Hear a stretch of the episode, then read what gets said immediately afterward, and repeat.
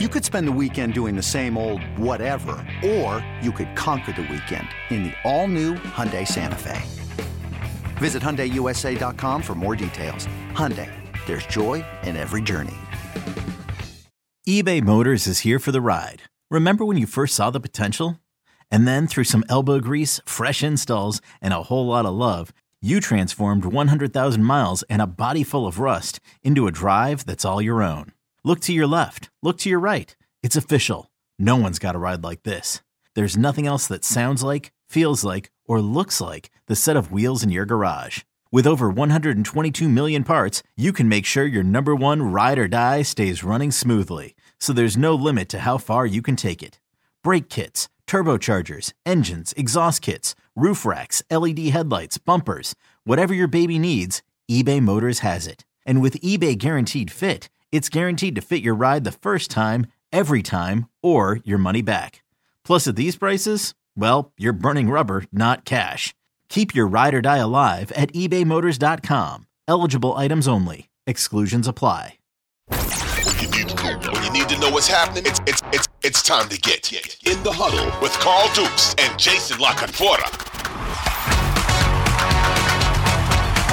Welcome back to another edition of In the Huddle. Carl Up, along with my man Jason La Canfora. Guys, of course, Brian Baldinger on this podcast as well. The season is over. We're talking about week 18 in the National Football League. But before we get to all the stuff that happened, including firing of coaches, the playoffs, and what it might look like, and, and what we think Congratulations to the Georgia Bulldogs. I got to put that out there. Woo! I am in the ATL, and guys, uh, they are kings of college football. We're excited. There'll be another parade in Athens and all of that stuff. But uh, Jason, an incredible performance last night, man. As we tape this podcast on Tuesdays, last night was the national championship game. TCU was just overmatched, and uh, got to give some love to Kirby and company. All those guys, Todd Monken and the offensive coordinator, Yes. Stetson Bennett, everybody, man. It's been it's been a fun ride for us who cover this team and watch the Georgia Bulldogs. I, I told my daughter last night, just real quick, before we get to some NFL stuff. And if you guys are college football fans, you guys understand this. There are ebbs and flows, right? Teams are good at times, and then you might be bad for a decade. and I was telling her for a long time, the narrative was that Georgia just couldn't get over the hump. They weren't Yep. weren't able to win the big game, and it's just completely changed now. And and everybody thinks that this is start the start of potential dynasty. Guys, they're already favored to win it next year. And you know they put 15 guys in the NFL last year, Jason. So Crazy. I just want to give a big shout out to the dogs, man, and congratulations. It was a great college Yeah. football season, but incredible performance last night. Yeah, I mean that you don't see You don't- sixty burgers in national title games, and I mean they TCU got the early seven, and you're thinking, well, maybe they can at least keep the pace a little bit, and no, boy, that tight end, man, oh man, Brock. Bowers is going to make a lot of money. He's going to make a lot of money.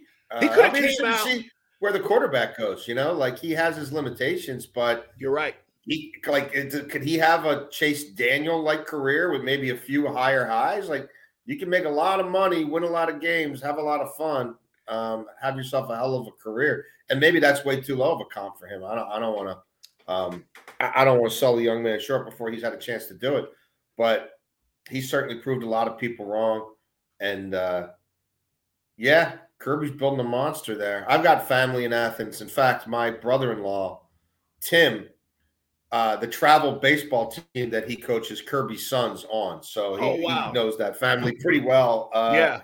You know, and weekends traveling all over Georgia, playing at tournaments and all that stuff. So yeah, we've got a lot of affinity for them. We're, we're dogs fans up here because again, my brother-in-law and sister-in-law uh, both went to Georgia and then post-grad Georgia.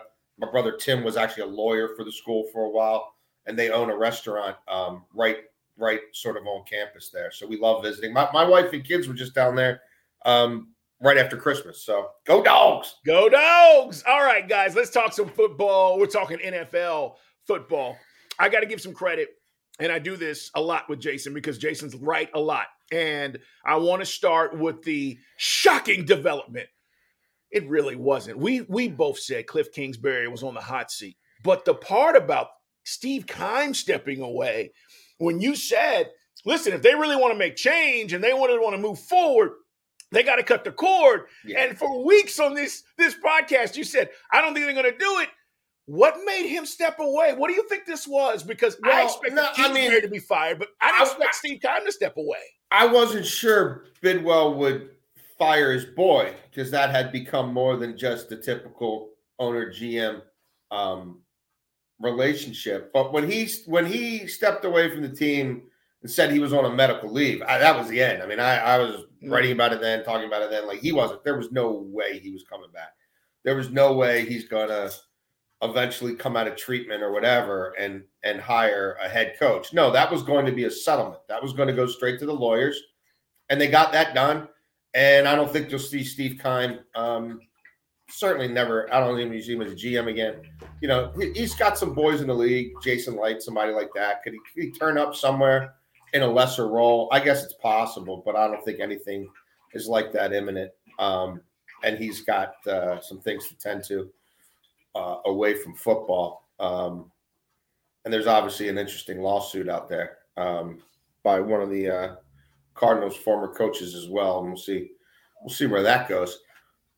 So yeah, ask them to sort of rank these jobs, and there wasn't uniformity um, among everybody's answers, but they all agreed that Arizona was the worst job, even worse than than the Colts job, which is a close second because of this Kyler Murray situation and the injury, and you putting in a new system and you having to kowtow to him to a certain degree, and the owner misguidedly, and this all goes on the owners. I mean, these owners are the problem in these in these franchises that continue to not be able to get out of their own way. When you come out and the first thing you signal is that Kyler Murray is going to have some say in this, that's ridiculous. Kyler Murray's done nothing to prove he's even a, a bona fide NFL starting quarterback, let alone someone who should be influencing coaching decisions. So you're walking into a hornet's nest where it's clear the owner's not getting rid of the quarterback because he just paid him and he couldn't trade him for anything if he wanted to. So you got to go there with a bad roster, not a great cap situation. You don't have any cachet of draft picks like a lot of these other jobs come with. Um, you got bad ownership. Uh, I mean, you've got no culture of winning there. The Bidwells have never been associated with winning. Um, you know they've been associated with keeping you know holding fan bases hostage and moving franchises around and and being super cheap. They don't have any reputation for winning. That's a tough gig. I I, I mean, someone will take it. Um, you know, I half jokingly wrote, "Why don't they go get Lincoln Riley?"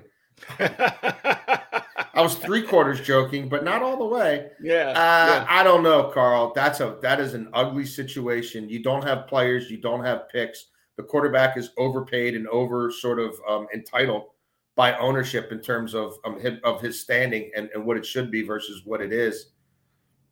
They're not winning anytime soon. There's no quick turnaround there. Um, that's a bad. That's a bad scene. There are five jobs as we speak available. That is one of them. And Jason says it's the worst one. And I have to agree. I was debating this yesterday when, you know, guys were getting let go. And I'm going, all right, where is the Colts job? And you're right just because of what Irsay has done, you know, but the problem with the Cardinals, as you mentioned, is you've got to get the coach who's going to be willing to work with Kyler Murray in a way that they connect. And I don't know if that's possible. And I'm just going to say this, and, and we'll see where this goes. Murray, from the folks that I've talked to around the Cardinals organization, and I've known Kliff Kingsbury. I told this story on this podcast. I saw Kliff Kingsbury in high school. Okay. His dad was his high school coach, New Braunfels, Texas. Uh, I was a young guy just starting the business. I went to see him play. He goes to Texas Tech. I follow his career. We've been in contact over the years as, as his career has grown. I didn't think Kliff deserved this opportunity to begin with. I didn't think he deserved to be an NFL head coach, having never won anything at Texas Tech. Yeah. With that said, he gets the offer, he takes it. He'd be an idiot not to. Sure. But who in their right mind is going to come in and say, Kyler, this is your system. This is what you want to do. This is what that is not how you win in the NFL. And I, I, just believe whoever this is going to be is going to run into another problem because Kyler Murray, and this is what I was going to say, is not a great communicator. He's just not, guys. This is part of the issue of what's been going on in in in in uh, Arizona. He's not one of these guys. He's cool, but he's reserved and he's to himself. And as a mm-hmm. quarterback in the NFL, you can't be that. You have to be at times a great communicator, especially in those moments where your team needs you. And you got to be able to, to work with people. And Kyler is he's not that guy. And it's not that makes him a bad guy. it just makes it more difficult for him to have these relationships, Jason, with the people that are going to help make him successful. That is my debate about Kyler Murray, and that's why I wouldn't have paid him. That has nothing to do with anything else about the contract. It's more about show me more about the things we're concerned about. Either way, I agree. And they are in a, a, a heap of mess right now when we talk about Arizona. I want to talk about the Texans. It's Carl Dukes. It's Jason La Canfora. It's in the huddle, guys. Tuesday, Thursday, we put out new episodes. We're in the playoffs, guys. This is all about now moving forward, but we're talking about what transpired week 18 and what happened over the last couple of days with coaches being fired. It's despicable what the Texans are doing. Yep. David Culley was a sham hire and it was completely awful. And, and for those who don't know, David Culley was in the league 27 years before he got this offer 27. There was no way the Texans had any intentions of keeping him. We're going back two seasons ago, guys. Lovie Smith is on the staff. Lovie then gets the job this last off season. Both were only given a year, both were fired, both were African American coaches. And this to me, Jason, and I don't know where you are at on this because I could I could go in on this on so many ways. Oh yeah. But Nick Caserio, who's the general manager there, is crap.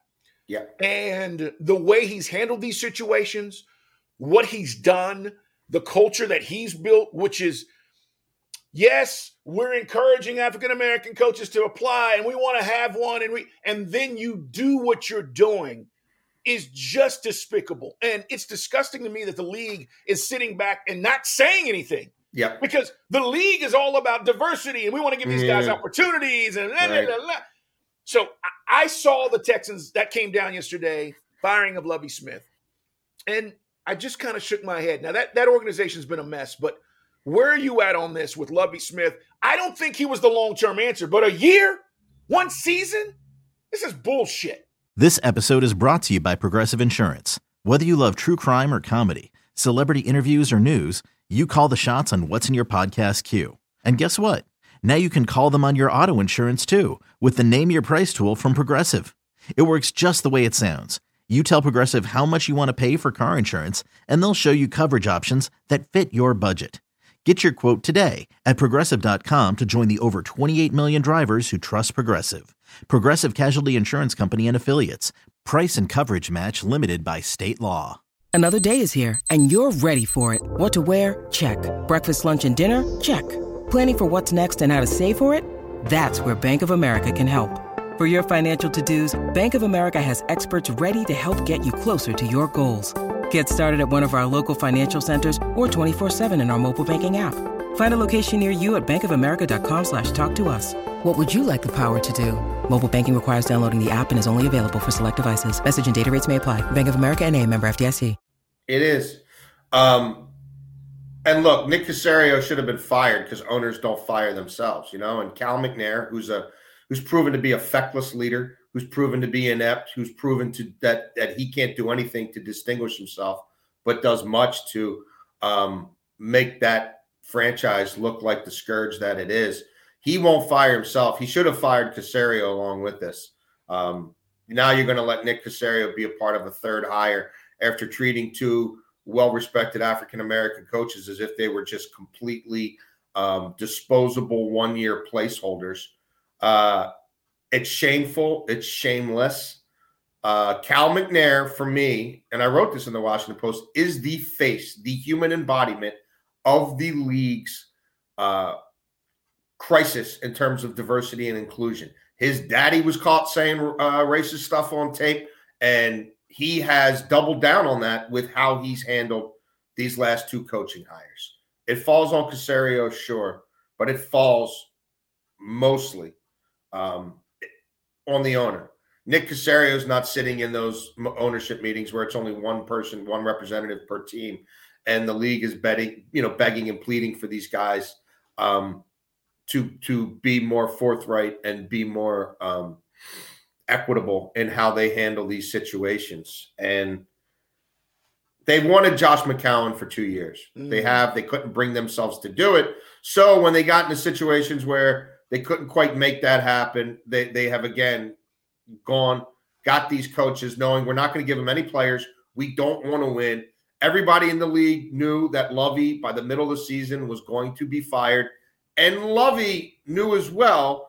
And Lovie gave them the ultimate middle finger mic drop on the way out by did. playing that game to the hilt, messing up their plan, and finding a way to beat the hapless, feckless Colts to ensure the Texans won't get the first overall pick.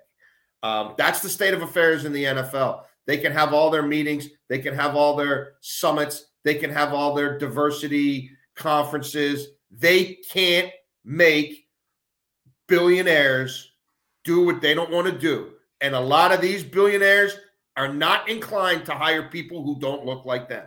And until we get more diversity at the top in terms of who owns these teams, nothing's going to change. I am completely convinced of it.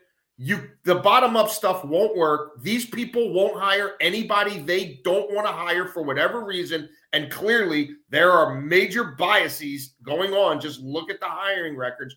Nothing will change until more people with different backgrounds, different experiences, and different shades of their skin begin to be put in true power positions in the NFL. That is team presidents and that is owners.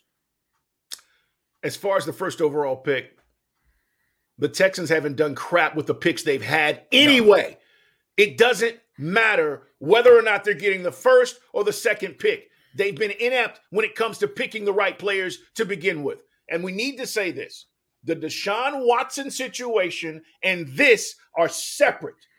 This has nothing to do with Deshaun Watson and his screw ups and what happened. This is about the organization, how it's run, the front office, the executives, the approach, what they do on a day to day basis and how they treat people. Deshaun Watson screwed up and he's paid the price for it. That has nothing to do with this. You can't lump those in and say, oh, Deshaun has nothing to do with it. This is all about what Jason just laid out. We'll see what happens with the Texans, where they go, and what ultimately happens. But to your point, they right now, because of that win, have the second pick. The Bears get the first pick. It's in the huddle. All right. Uh, Broncos, Colts, Panthers. Those are the other jobs available.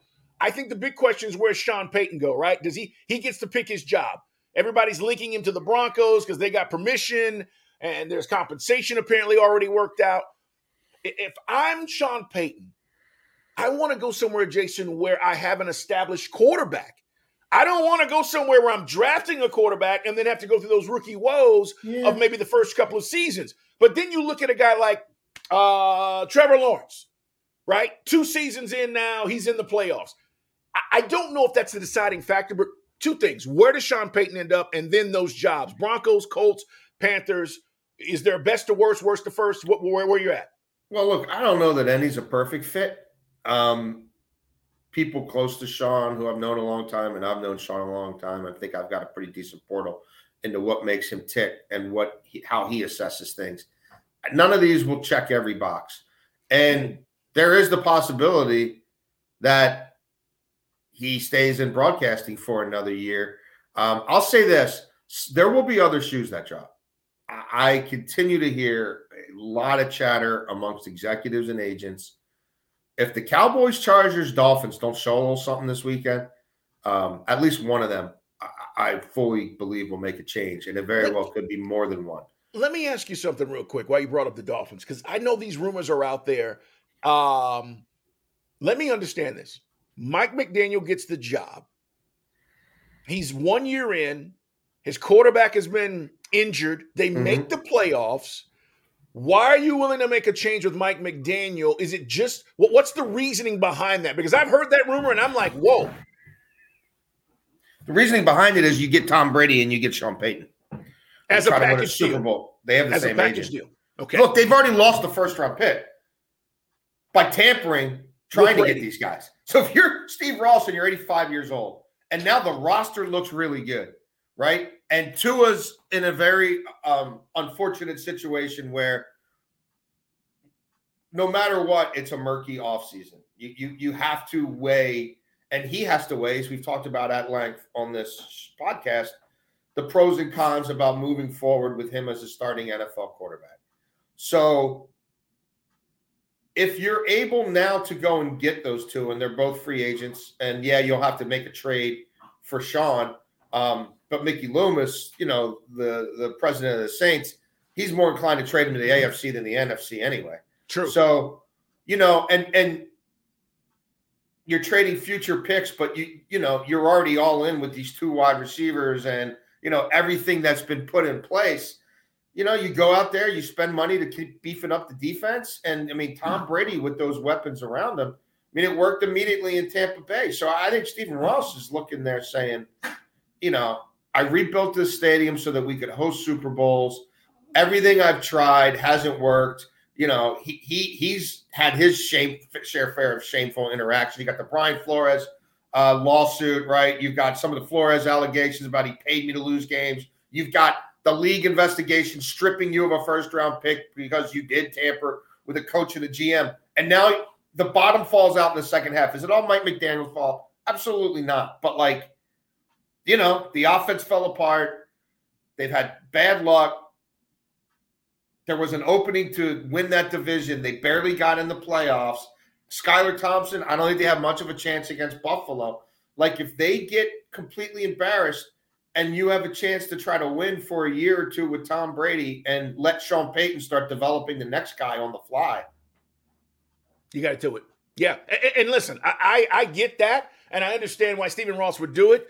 Uh, but that is one of those that people go, wait a minute, McDaniel, he's not done a terrible job but the circumstances of getting that package deal is very attractive uh, to, to the Dolphins. Broncos, Colts, Panthers, guys. We'll see where that goes. Mike Tomlin, got to mention it. 16 Stallions, years. Stud. He hasn't had a losing season, and they win the last week of the season. Now, they don't go to the playoffs, but it's just remarkable. And you say, okay, fine. But at the end of the day, we talked about it. Uh, just incredible, man. Absolutely yeah. incredible. He he is an absolute um He's an iconic coach in the history of this league. He just is. Uh, and, and look, you look at the AFC since he's been in it. I mean, you had Peyton Manning, right? You had Tom Brady, which became we'll never see anything like that in the salary cap era ever again, right? He's up against that. Then he's up against Peyton Manning 2.0 with Denver and Von Miller, right? Now they're he's along for the ride. But my God, look at that defense.